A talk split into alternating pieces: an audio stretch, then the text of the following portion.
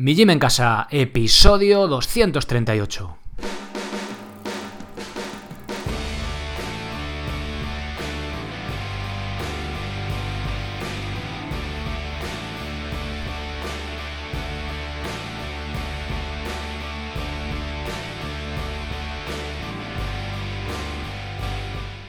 Muy buenos días a todos, soy Sergio Catalán y os doy la bienvenida a un nuevo episodio del podcast de Mi Gym en Casa, el programa, la radio donde hablamos de entrenamiento y de alimentación desde un punto de vista diferente e independiente. Y como todo en la vida no es comer ni entrenar, sino que hay cosas más allá de, ese ámbito, también hablamos pues de estilo de vida, estoicismo, minimalismo, también en el calzado, cosas que acaban en ismo que pueden ser interesantes. Bien, hoy vamos a hablar, vamos a seguir hablando de huevos, de esos maravillosos alimentos que nos dan las gallinas. Eh, es el. Esta creo que es la cuarta. La cuarta parte de la que he llamado ya saga de los huevos. Si ponéis en Google saga de los huevos, ya sale por ahí en mi gym en casa. es, he puesto una página, todos los todos los episodios, todos estos artículos de los que hablo de los huevos, intentando entrar en profundidad en este tema, ya que si hago solo un episodio sobre los huevos o un artículo hablando de una cosa concreta, la verdad que cuando lo haces te quedas con ganas de profundizar en un, en un ámbito, en un tema concreto, que si el colesterol, que si la colina, que si los huevos de los números, que si tal, bueno, pues eh, de, ahí que vengan esa, esa, serie de episodios hablando del mismo tema, pero profundizando, porque al final si no nos quedamos siempre con las dos o tres cosas y no llegamos a nada nuevo, ¿no? Por eso llegar más allá de la, de la superficie. Hoy vamos a ver los tipos de huevos que nos ofrece el mercado intentando responder a preguntas más prácticas, eh, ya que antes vimos pues eso, eh, estudios para adelgazar, con huevos en el desayuno, que si había que tomarse la llama del huevo o no, este tipo de cosas, ¿no? Hoy vamos a ver ya a cosas realmente prácticas que lo otro no es que nos, no sea útil, sino que yo creo que es mucho más útil esto, ya que o sea, podemos llegar a la tienda y realmente coger el tipo de huevo que, que, más se ajusta con nuestras preferencias, que igual compramos un tipo de huevo por inercia y resulta que preferiríamos comprar otro, ¿no? Pues se trata un poco de no abriros los ojos, porque tampoco se trata esto de una visión, sino de aportar conocimiento y pues que, oye, que eso ayude a, en vuestro día a día. ¿no? Vamos a ver cuáles son los mejores huevos, y si importa el color, qué significan los numeritos de los huevos, cómo vive y qué come cada uno de este tipo de gallinas y cómo son los huevos ecológicos y los que vienen con omega 3. Vamos a ver un repaso intenso, por así decirlo, y profundo, explicado, ya sabéis, de forma sencilla para no taladraros la cabeza con cosas científicas demasiado, ¿vale? Lo justo, pero eh, más que con decir palabrejas extrañas, pues que se traduzca en lo que os digo, cosas sencillas y que nos entendamos. Bien, os recuerdo brevemente que eh, Proyecto Tarzán quedan 10 días para apuntaros, merece muchísimo la pena, mm, todavía quedan plazas y quedan pocos días, así que no os durmáis en los laureles y si os apetece veniros ese fin de semana del 14 al 16 de junio al Alto Tajo a disfrutar de la naturaleza salvaje, pues ahí os venís. Ah, por cierto, está específicamente ubicado para que no haya tampoco cobertura móvil ni ese tipo de cosas. Por supuesto no hay luz, ya sabéis, este tipo de, de cosas que nos hacen conectar con nuestro lado salvaje. ¡Oh, ¡Qué guay suena! Bien, también os recuerdo que la encuesta estoy a punto de cerrarla ya, la cerraré ya esta semana, así que si no lo has hecho ya, te agradecería que te metieras en mijimencasa.com barra encuesta o en el menú de la web y me dieras dos minutitos de tu tiempo para ayudar a este proyecto, para ver, eh, para modificar ciertas cosas, virar un poquito el rumbo y bueno, me gustaría saber tu opinión. Bien, y ya como siempre, te invito a que te pases por mijimencasa.com Ahí encontraréis cursos y planes para entrenar de forma independiente y sin apenas material, sea cual sea vuestro nivel. He hecho un diseño nuevo, bueno, un restyling que se dice ahora que somos muy modernos, clasificando los cursos y los planes para que el que llegue, cuando llegáis nuevos, los que lleváis escuchando el podcast desde hace siglos, pues ya sabéis un poco de qué va y seguramente lo tendréis claro. Pero el que llega nuevo dirá, ¿esto qué es? Aquí un millón de cursos y no sabe ni por dónde empezar. Entonces, lo he hecho en principiantes, con su fuerza, con su cardio, intermedios, los planes y los, y los cursos que, son de ese nivel, por así decirlo, y los avanzados, que tenéis el de subir la cuerda y el, y el plan que publiqué este mes de plan de dominadas con lastre, que hasta lo podéis hacer con el metrónomo, una planificación fina específica. Luego tenéis otra sección de movilidad y recuperación, con el curso de movilidad básica, escapular y foam roller, minimalismo, curso de fabricación de URHs, que por cierto hablaré de ella en breve, porque ya han muerto mis URHs que me hice el año pasado coincidiendo con el curso, que han durado unos 10 meses, y me gustaría contaros un poco pues experiencia, vida útil y tal, que me parece interesante respecto a este tipo de calzado tirado de precio. Vamos, tirado de precio. Pensamiento estoico, tenéis la sección de cartas de Seneca, que es lo que vamos a ver hoy, una de ellas, y el correo de Seneca, que recibiréis una frase en vuestro correo, y luego otros cursos core básico, cinta de suspensión. Perdón. Bien, abajo de todo tenéis, ya sabéis, los testimonios de alumnos de, los cursos y también otros profesionales de este mundillo que los la verdad que los tíos son majetes han tirado al rollo y han hecho un, testimonio. Ah, por cierto, si estáis como socios, habéis estado y os apetece dejar ahí vuestro testimonio, pues oye, eh, yo agradecido es poco, ¿vale? Desde contactarme lo, me lo decís y, y lo ponemos ahí. Bien, y nada más todo esto, el acceso a todo este contenido lo tenéis por 10 euros al mes, impuestos incluidos sin compromiso de permanencia, sin letras pequeñas ni cosas raras. ¿Vale? Bien, pues os agradecería que os hicierais socios, los que aún no lo sois, para, para apoyar este proyecto. Bien, pues vamos a empezar de más fácil a más difícil para que no duela explicando cosas de los, de los huevos. Primera pregunta, primer asunto, diferencia de entre huevos blancos y de color, marroncitos. Bueno, el color da absolutamente lo mismo, solo nos indica la raza de la gallina. Antes, los huevos antes cuando éramos pequeños, bueno, yo tengo ya 35 años, pero bueno, aquí pues depende de lo mayores que seáis, si eran más pequeños más atrás, ¿no? O sois más jóvenes, pues menos.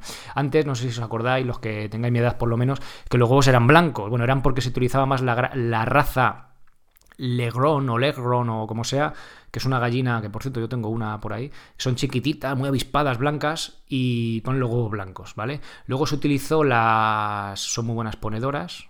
Luego se utilizó una más marrón, que es la que se utiliza hoy en día, más tontona, más sosa, más así como menos, menos viva, y esas ponen los huevos marrones. Os dejo las notas del episodio, como siempre, ¿vale? El enlace al artículo donde vais a encontrar las fotografías, donde vais a encontrar enlaces si hablo de algún estudio científico y más información que os pueda ser de vuestro interés.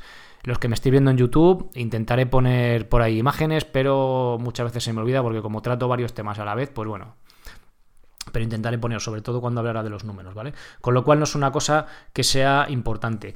Anteriormente a este tipo de gallinas de producción, bueno, siempre han sido de producción, ¿no? Siempre se ha buscado el que produzcan, produzcan cuanto más huevos mejor. Pero antes de que hubiera esta producción en granjas, estas encerradas y tal, eh, se utilizaban las gallinas mejor adaptadas a la zona. Es decir, en la, en la, zona de Castilla se utilizaba la gallina castellana, una negra que tiene una mancha aquí en la cara blanca, bueno, y que es así estilizadas, son súper bonitas. Eh, en Extremadura se utilizaba la extremeña, bueno, hay un montón de razas que no me acuerdo ni me sé, pero cada zona, por sus características climáticas, pues tenía su gallina propia que de forma natural pues había evolucionado a adaptarse a ese terreno y daba una producción eh, optimizada igual es una palabra muy rebuscada, ¿no? Pero para ese tipo de, condiciones. Yo he tenido de todas, ahora de hecho tengo que comprar, eh, y voy a de raza castellana, que es la que se adapta mejor al frío y da, da más huevos y durante todo el año que las industriales. Las industriales, bueno, son industriales igual demasiado, ¿no? Pero bueno, las de granja, eh, si las echas pienso de ponedoras y hay buenas condiciones, ponen a lo bestia, pero cuando hace mucho frío o mucho calor o las echas solo trigo y cebada, que es mi caso, que en el último episodio veremos por qué las he hecho esto. Bueno, al principio empecé a echársela porque sí, y luego sí que resulta pues quedado un poco en, con mm, lo óptimo para los huevos. Luego lo veremos, ¿vale? No me quiero adelantar. Entonces resulta que ponen de forma uniforme durante todo el año, aguantan mejor el frío, aguantan mejor el calor, están más adaptadas, ¿no? Son como las, gallinas de granja están hechas para son sedentarias para estar en casa y las otras son más salvajillas, ¿no? Es un poco la, a ver, lógicamente se buscaba la mayor producción porque cuando vamos a la tienda queremos que el huevo sea el más barato posible, pues el que hace, el que tiene una granja de gallinas, pues lo que hace es que optimizar eso, ¿no? Luego veremos un detalle respecto a qué tipo de huevo comprar, sobre todo, bueno, en lo práctico y también un poco en lo ético. Venga, continúo. Eh, bueno, os, dejo os, dejo una foto, como os he dicho en las notas del episodio. Se ve un huevo, hay huevos ahí manchados con caca, porque cuando, cuando llueve la verdad que se manchan bastante de entrar y salir las gallinas y de varios colores. Y hay un huevo de mármol, también antes se utilizaban unos huevos de yeso que es para marcar a la gallina donde tiene que poner los huevos, porque muchas veces no los ponen donde a ti te apetece, se esconden por ahí, por el corral y a veces te cuesta encontrarlos, ¿no? Pues de esa forma ponerle un huevo de mentira es como para decirle a la gallina, oye, que se ponen aquí, ¿no? De ahí, de ahí viene eso. Bien, eh, los numeritos de los huevos. El típico este de los numeritos. Vamos a ver de forma rápida qué significan estos numeritos que encontramos impresos en los huevos. Y de forma más extensa lo que realmente significa cada una de las denominaciones. En jaula, en suelo, camperas y ecológicas. Porque muchas veces vemos una caja con una gallina ahí en un prado, ahí paya sola, y luego resulta que son huevos de, gallinas criadas en jaula, con lo cual los meten ahí por los ojos lo que no es. Pero ya somos mayorcitos todos y tenemos que ser responsables para saber lo que eh, tenemos que mirar, ¿vale? Que no nos metan, o sea, que no nos digamos, ay, es que me han engañado porque ven una gallina en un prado. No, estuvieran ya mayorcito para... irresponsable para saber este tipo de cosas, ¿vale? Que por cierto, el otro día leí en el periódico llegó mi periódico de forma extraña, un periódico en papel, y vi que ya se iba a acabar el fraude este de la masa madre, ¿no? Que es que hoy en día iba a hacer un episodio al respecto, pero es que digo, es que es un poco una chorrada, pero bueno, os lo comento así de forma rápida. Hoy en día, cuando estoy grabando este episodio, estamos en mediados de, mayo, eh, si a un pan industrial le echan masa madre un poquito, pues puede poner pan de masa madre, vale, pero tú eres mayorcito y puedes mirar los ingredientes y decir, coño, si es que esto es un pan normal que le han echado un poco de masa madre. Y bueno, va a cambiar la normativa para que realmente un pan que no tenga eh, levaduras químicas, por así decirlo, que sea solo de masa madre, pues ponga masa madre, ¿no? Bueno, ya sabéis, las típicas estas cosas de la industria alimentaria, pero que realmente yo creo que tenemos que ser todos mayorcitos y responsables de saber lo que compramos. Que vale, que en grande pone una cosa, pero luego en pequeño pone otra, coño, pues lo que os he dicho siempre, ¿no? Darle la vuelta al paquete y realmente preocúpate lo que estás echando al carro, por lo que estás pagando y lo que te van a echar a la boca. Bien, continúo. lo que os decía, no os fíes de fotos bonitas ni de palabras tipo rural, huevos rurales o huevos del pueblo. Eso no dice nada, ¿vale? Otra cosa es que se los compréis al paisano de vuestro pueblo. Pero cuando vamos a la tienda, hay que fijarse en el número. Aunque hay veces que cuesta verlo impreso, el primer dígito que nos encontramos es el más importante. Os dejo ahí una. en las notas del episodio, como siempre, una foto, que igual la veis aquí si estáis en YouTube, ¿vale? Aquí saco el dedo, bueno. Entonces, eh, se ve una ristra de números ahí que no hay quien lo entienda, pero simplemente vamos al primero, ¿vale? Os dejo marcado en una foto y pone 3 y luego pone ES de España y luego una lista de números que no sé qué significa, será el lote, ese tipo de cosas. Y luego bajo consumo preferente, en este caso era 9 del 1. ¿Vale? El primer número antes de la ES, si estamos hablando de España, imagino que en otros países pues habrá otra nomenclatura, otro tipo de numeritos. Entonces, primer número, en este caso en la foto veíamos el número 3. ¿Qué significa esto? Gallinas criadas en jaula. Bien, es, eh, significa en jaulas de varios pisos. Es decir, creo que antes era 8 y ahora son 6, ¿no? No me hagáis mucho caso, pero bueno, os dejo un enlace con la normativa. He estado leyendo las normativas, un poco los entresijos de qué, qué significa cada cosa, sobre todo luego las que pueden salir a la calle, porque a veces, pues, mm, no está del todo claro, ¿no? Si pueden salir o no, qué significa. Bueno, pues os dejo el enlace en PDF. En 2025 la Unión Europea prohibirá este tipo de producción de huevos, aunque ya hay alguna cadena, Lidl en este caso, creo que Aldi también empezaba, no, me hagáis mucho caso, eh, pero Lidl seguro, que os dejo el enlace a la noticia, eh, ya no vende huevos de este tipo desde finales del año pasado, de 2018. ¿Vale? Viven bastante hacinadas en un espacio de 750 centímetros cuadrados por gallina, aunque solo 600 de estos centímetros tienen que ser utilizables. ¿Os acordáis cuando, o los que estoy mirando casos, habéis comprado una casa que pone, es una casa de 100 metros construidos y 80 útiles, ¿no? Pues esto es un poco lo mismo, que tú puede haber 750 centímetros, pero solo 600 habitables para las gallinas no utilizables en este caso.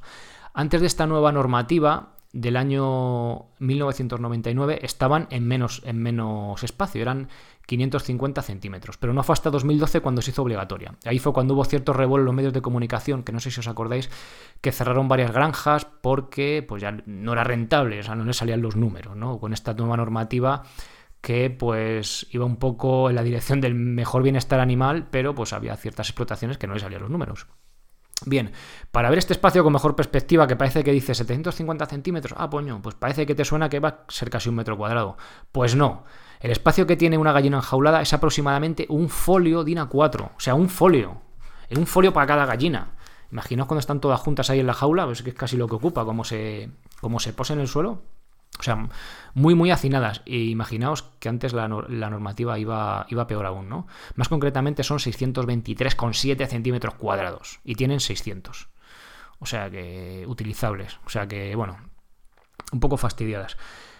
No sé si os dais cuenta, pero eh, antes, mm, por irme, no sé, atrás, no sé, 60 años por ahí, nuestros abuelos, las gallinas estaban por el corral sueltas, aunque había bastantes, bueno, depende del que tuviera gallinas, ¿no? El que vendía, pero estaban sueltas, comían el pienso, escarbaban, las gallinas pica mierda de toda la vida, ahí a los bueyes pues aprovechaban esas semillas, ¿no? Eh, que se quedaban ahí en las, en las heces de otros animales para... Era un aprovechamiento total. Bueno, salían por fuera y tal. Y en el momento que, se, que nos industrializamos, eh, pasó de ser... Eh, a ver, no, me refiero a que los pueblos fueran... Mm, el cuidado animal fuera la, prioridad, pero en el momento que se, que se industrializó se convirtió en una pieza de la cadena de consumo la gallina, bueno, y los animales de producción, ¿vale? Y entonces fue como, esto es una pieza y aquí que aguante lo que aguante, que me dé el máximo y me importa absolutamente en nada en qué condiciones viva ¿no? este tipo de animal. Ahora parece ser que poco a poco en la sociedad nos vamos dando cuenta de que eso es una, atrocidad, por así, por así, decirlo, no. Es una atrocidad que un animal viva, una gallina vive unos. En esas condiciones, no sé si la producción son dos o tres años, imagino que serán menos, serán dos o un año y medio. En una condición de que no ve la luz del sol, que está hacinada con, la, con las compañeras durante toda su vida, y entonces mm, vamos mejorando en ese sentido, ¿no? Fijaos, en el 99 había menos espacio, a partir de 2012 fue obligatorio, a partir de 2025 eh, ya no va a ser eh, no va a estar permitido criarlas en jaula, va a haber que criarlas en suelo y poco a poco vamos dando pasos un poco a lo que había antes, pero que también sea eh, que también sea posible, por así decirlo, que cuadre económicamente, vaya, ¿no? O sea que es, es un punto de vista no sé, me parece bastante, bastante interesante cómo va cambiando, ¿no? Que valía todo con tal de producir y poco a poco nos vamos haciendo conscientes y volviendo, y volviendo un poco a ese, pues eso, mejor cuidado animal, ¿no? De este tipo de cosas. Bueno, mejor cuidado, es que, es que lo otro me parece bastante, no sé, no me, no me mola mucho. En fin, número 2, ¿vale? Hemos visto el número 3, que son jaulas de varios pisos. Número 2, sin jaulas, las gallinas están en el suelo. Viven dentro de naves sin acceso al exterior. O sea, es una nave todo lleno de gallinas por el suelo, pero hay más hueco, ¿vale? Y tienen una, densidad alta, 12 gallinas por metro cuadrado. Hostia, es que 12 gallinas por metro cuadrado, ¿vale? Tú miras un metro cuadrado y metes 12 gallinas. Poco hueco tienen, ¿vale? Hombre, igual si viene un perro a la nave se deja, deja bastante espacio, ¿no? Salen todas corriendo para un lado, pero bastante, bastante hacinadas también. En este caso y en el anterior se podrá cortar el pico a las gallinas cuando tienen 10 días para evitar, esto literalmente, para evitar el picado de las plumas y el canibalismo. Las gallinas, no me digáis por qué. Bueno, imagino, es que son como, vienen de los dinosaurios, ¿no? Tú, miras la pata de una gallina y es como de un velociraptor. Pues como vean a una que está un poco flojo, que tiene una herida, empiezan a picarla y es que se la cepillan ahí y son un poco salvajes. Y estén hacinadas o no, yo las tengo, tienen por más de 100 metros, ahora mismo tengo solo dos porque ha habido alguna baja. Y aún así se pican, o sea, va una a la otra, como que tienen el gustillo de la sangre y, y se pican. O sea que que no es porque estén hacinadas, bueno, si tuvieran total libertad, pues igual pueden comer más proteína y tal, pero bueno, que aún así es un animal un poquito ahí no muy cariñoso, por así decirlo. Venga, continúo. Eh, hemos visto número 2, ¿vale? Acordaros, 3, eh, jaula, número 2, suelo, están un poquito mejor, y número 1, gallinas camperas. Camperas, ¿vale? Esta es la denominación. Rural, de pueblo, eso no nos vale, tiene que ser camperas. Para dar unas ideas generales, extraídas la normativa que las afecta, que también os dejo, en, os dejo el enlace por si queréis verlo. Eh, tenéis un rato aburrido y os ponéis a leer la normativa sobre gallinas. Bueno, yo ahí lo tenéis, ¿vale? Eh, de, cómo de cómo están, ¿vale? os lo pongo de forma literal algunos puntos, porque hay cosas que son un poco, o sea, que valen para el dueño de la explotación, pero para que nosotros de forma práctica pues nos valen de poco, simplemente nos aturullan y es, pues eso, mucha palabrería que os dejo en la normativa por si os apetece consultarla. Bien, las gallinas deben poder acceder de forma ininterrumpida y durante todo el día a un espacio al aire libre, es decir, eh, tienen la nave abierta y pueden salir cuando les dé la gana. Por la noche no van a salir porque las gallinas por la noche se meten, pero por el día sí. Y cuando va a amanecer, antes también salen por ahí. Lo digo porque las que tengo en casa hacen eso. Los espacios al aire libre accesibles para las gallinas estarán cubiertos de vegetación en su mayor parte. Una gallina por cada 4 metros cuadrados. Aquí ya cambia el rollo. 4 metros cuadrados, cuidado, ¿eh? 2 por 2, o sea, eh, un cuadrado de 2 metros de lado, 2 por 2 y ahí una gallina solo. Antes teníamos un cuadrado de 1 metro por 1 metro y 12 gallinas. Hostia, ¿eh? cambia, la, cambia la película. Vale, hasta aquí las gallinas camperas. Gallinas camperas, ¿vale? Pueden salir al exterior todo lo que quieran, tienen para picar hierba y, un, y bastante espacio, por resumirlo. Esto se parece mucho, muchísimo, pueden ser las gallinas que puedo tener yo en mi casa o que pueden tener un paisano en el pueblo, ¿vale? O sea, yo, antes de leer esta normativa al principio, lo de gallinas camperas, había escuchado por ahí que a veces las dejaban salir, que otras no. Bueno, ya aparte no voy a entrar que si alguien hace triquiñuelas, ¿vale? Sino me doy por hecho de que se cumple la normativa. En las gallinas camperas sí que ya la gallina está bien, puede escarbar, además el acceso a tierra, comen bichitos, comen proteína, se vuelven locas con las lombrices, las gallinas, es una cosa bárbara. Y bueno, sí que son unas condiciones, tanto para la gallina como para de tipo de alimentación, las da al sol, están al aire libre, mucho, mucho mejores, ¿vale? Y doy por hecho de que los huevos también, también lo serán. Que luego veremos, ¿vale? Veremos en el último episodio el tema este de las diferencias de nutrientes y tal.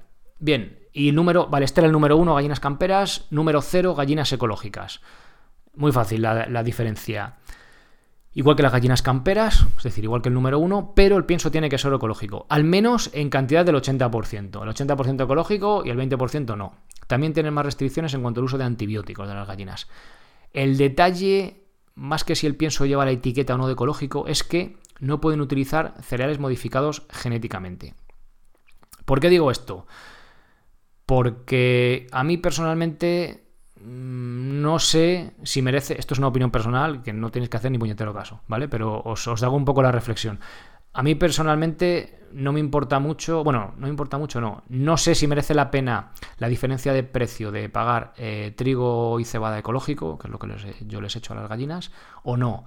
Lo que veo casi imposible es encontrar trigo que no sea ecológico, pero o sea, perdón, rebobino, maíz que no sea ecológico, pero que no esté modificado genéticamente. Tú compras pienso, o sea, todo el pienso animal que he ido a comprar alguna vez, comida para conejos, comida para, para gallinas, este tipo de cosas, todo pone eh, pienso, eh, vamos, eh, contiene cereales modificados genéticamente. Todo lo que es soja, viene soja y maíz de, para consumo animal en España que yo he comprado, en mi zona, vamos, todo viene modificado genéticamente, ¿vale? Todo el maíz y toda la soja. En cambio, trigo y cebada no viene modificado genéticamente, sea ecológico o no, ¿vale? Por, imagino que por normativa, producción, otro tipo de cosas. Pero como compres pienso de ponedoras, pienso para pollos camperos, que se llama campero, aún así, Viene, el maíz viene modificado genéticamente, te lo pone muy bien en la etiqueta, te lo pone ahí en grande para que lo veas, eh, bien claro, pero viene modificado genéticamente. Eh, modificaciones genéticas, tema que no voy a entrar hoy, pero bueno, daría para una serie de 200 episodios y mucha polémica y bueno, yo es algo que intento no intento evitar y bueno, pues no, me, no lo comparto mucho, no tengo una información salvaje, aquí vendrá a venir un científico y rebatirme, pero lo de meter mm, cosas ahí que no se pueden, que solo se pueden hacer en el laboratorio, pues no me da mucha, mucha confianza. Bien, continúo. Bueno, lo que os decía, eh, la gracia que sea ecológico es que no lleva pienso modificado genéticamente, es decir, todas las gallinas, hasta las camperas, el maíz y la soja que toman, viene modificada genéticamente, ¿vale? Tú vas a comprar pienso de gallinas camperas y, pienso de para gallinas ponedoras y va con esas grasas de la soja y el maíz, viene modificado genéticamente. Igual si viviese yo que sé en Galicia, pues lo encontrás que no viene modificado, pero yo en la zona centro no he encontrado eh, ese tipo de pienso que no venga modificado genéticamente. Bien, una ligera apreciación. Y el punto último, bueno, vamos a hacer el repaso rápido, venga, ¿os acordáis? Número 3, gallinas en jaula, número 2, suelo, número 1, gallinas camperas, que ya son las buenas, y número 0, ya es la releche, que es no solo camperas, sino que encima llevan eh, pienso ecológico. Bien, Y huevos enriquecidos con omega 3, que a veces vemos por ahí la, etiqueta y tal. Bueno, eh, ¿qué pasa con esto? Vamos a hacer un pequeño apunte a ver si merece la pena o no merece la pena. Bueno, yo os cuento esto que hay y vosotros ya pues valoráis. El suplemento principal que solemos encontrar en los huevos son los ácidos grasos omega 3. ¿Por qué? Porque parece ser que en nuestra dieta occidental hay un desequilibrio entre el consumo de ácidos grasos omega 3 y omega 6. Ambos son esenciales, pero consumimos mucho más omega 6 que omega 3. En una alimentación central, paleolítica, paleo, como queréis llamarlo, eh, el ratio que había en teoría era 1-1, es decir, eh, 1 de, de 1 1 a 1 3, es decir, de 1 de omega 3 a 1 omega 6 a 1 de omega 3 3 eh, de omega 6. Vaya, vaya, vaya jeroglífico, ¿vale? Estaba mucho más equilibrado, por así decirlo.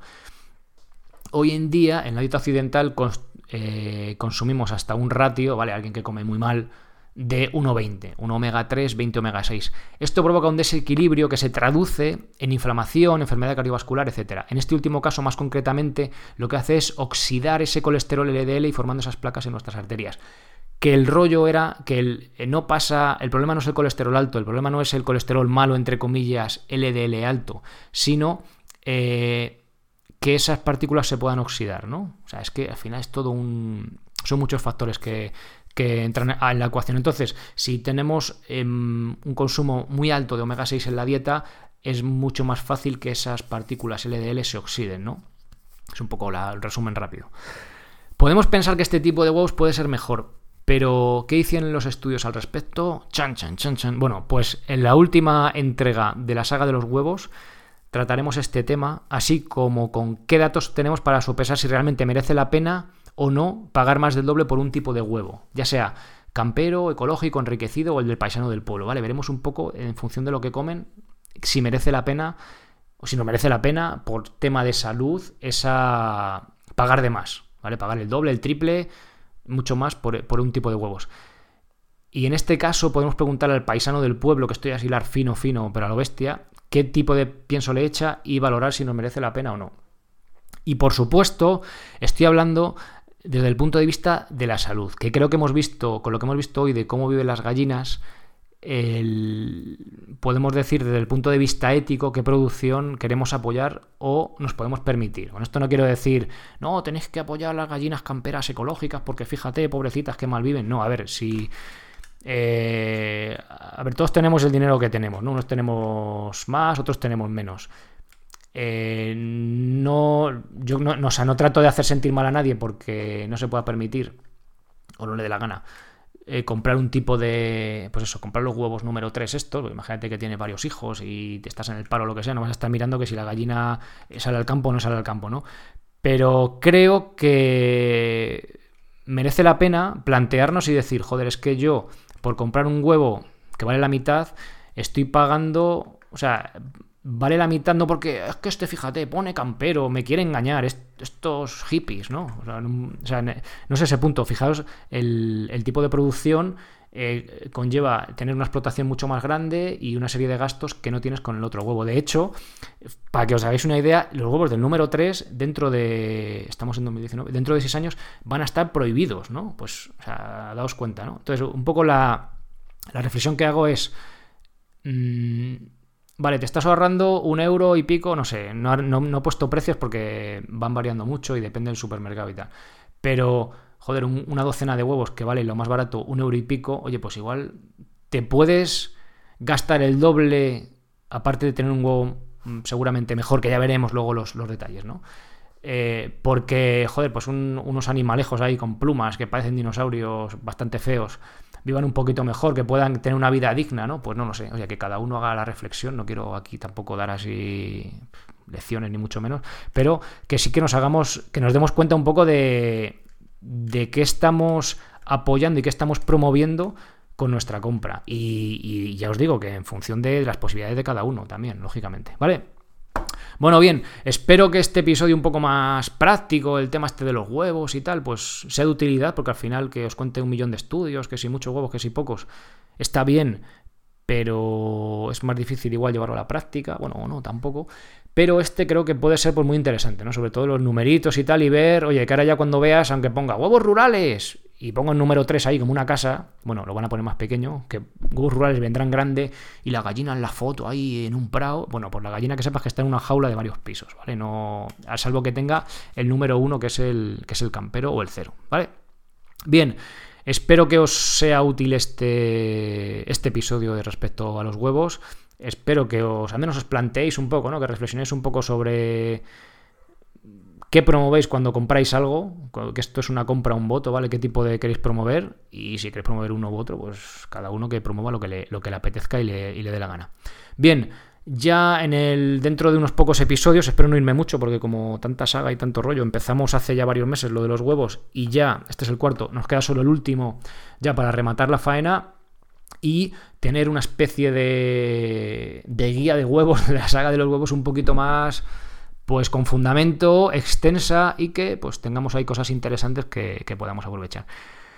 Bien, nada más. Muchas gracias por apuntaros a de socios en mijimencasa.com. Por cierto, eh, pronto, pronto, bueno, a primeros del, mes que viene, ya creo que os lo he dicho alguna vez, el próximo curso va a ser el primer curso de cocina en mijimencasa.com. Va a ir de cómo hacerte por la, en una mañana, en un par de orillas, toda la verdura para toda la semana. Es que estaba pensando, en esa verdura le echas tres huevos fritos, ¡oh, qué maravilla! Pues eso, que va a ser un. Vamos a cambiar un poco de tercio, porque esto va de entrenamiento de alimentación, pero solo hablo de entrenamiento, o sea, solo hay cursos de entrenamiento. Ahora también va a empezar algo de alimentación y a ver qué, os parece y qué tal. Y algunas cositas interesantes también que os comentaré en el próximo episodio. Bien, nada más, muchas gracias. Acordaros de la encuesta, porfa, los que no la habéis hecho, los que hayáis hecho, muchas gracias también por hacerla. Y nada más, gracias por esos corazones de me gusta, esos pulgares para arriba en, YouTube y ese tipo de cosas. Nada más, ya sabéis, ya cuando vayáis al súper ya vais a ser unos expertos en huevos y... Y vais a poder comprar el que os apetezca, no el que os metan por la foto o por los ojos. Ya vais a... Va, lo que compréis lo vais a comprar con conocimiento de causa. Nada más, muchas gracias. Nos vemos en el próximo episodio. Ser responsable para ser feliz. Adiós.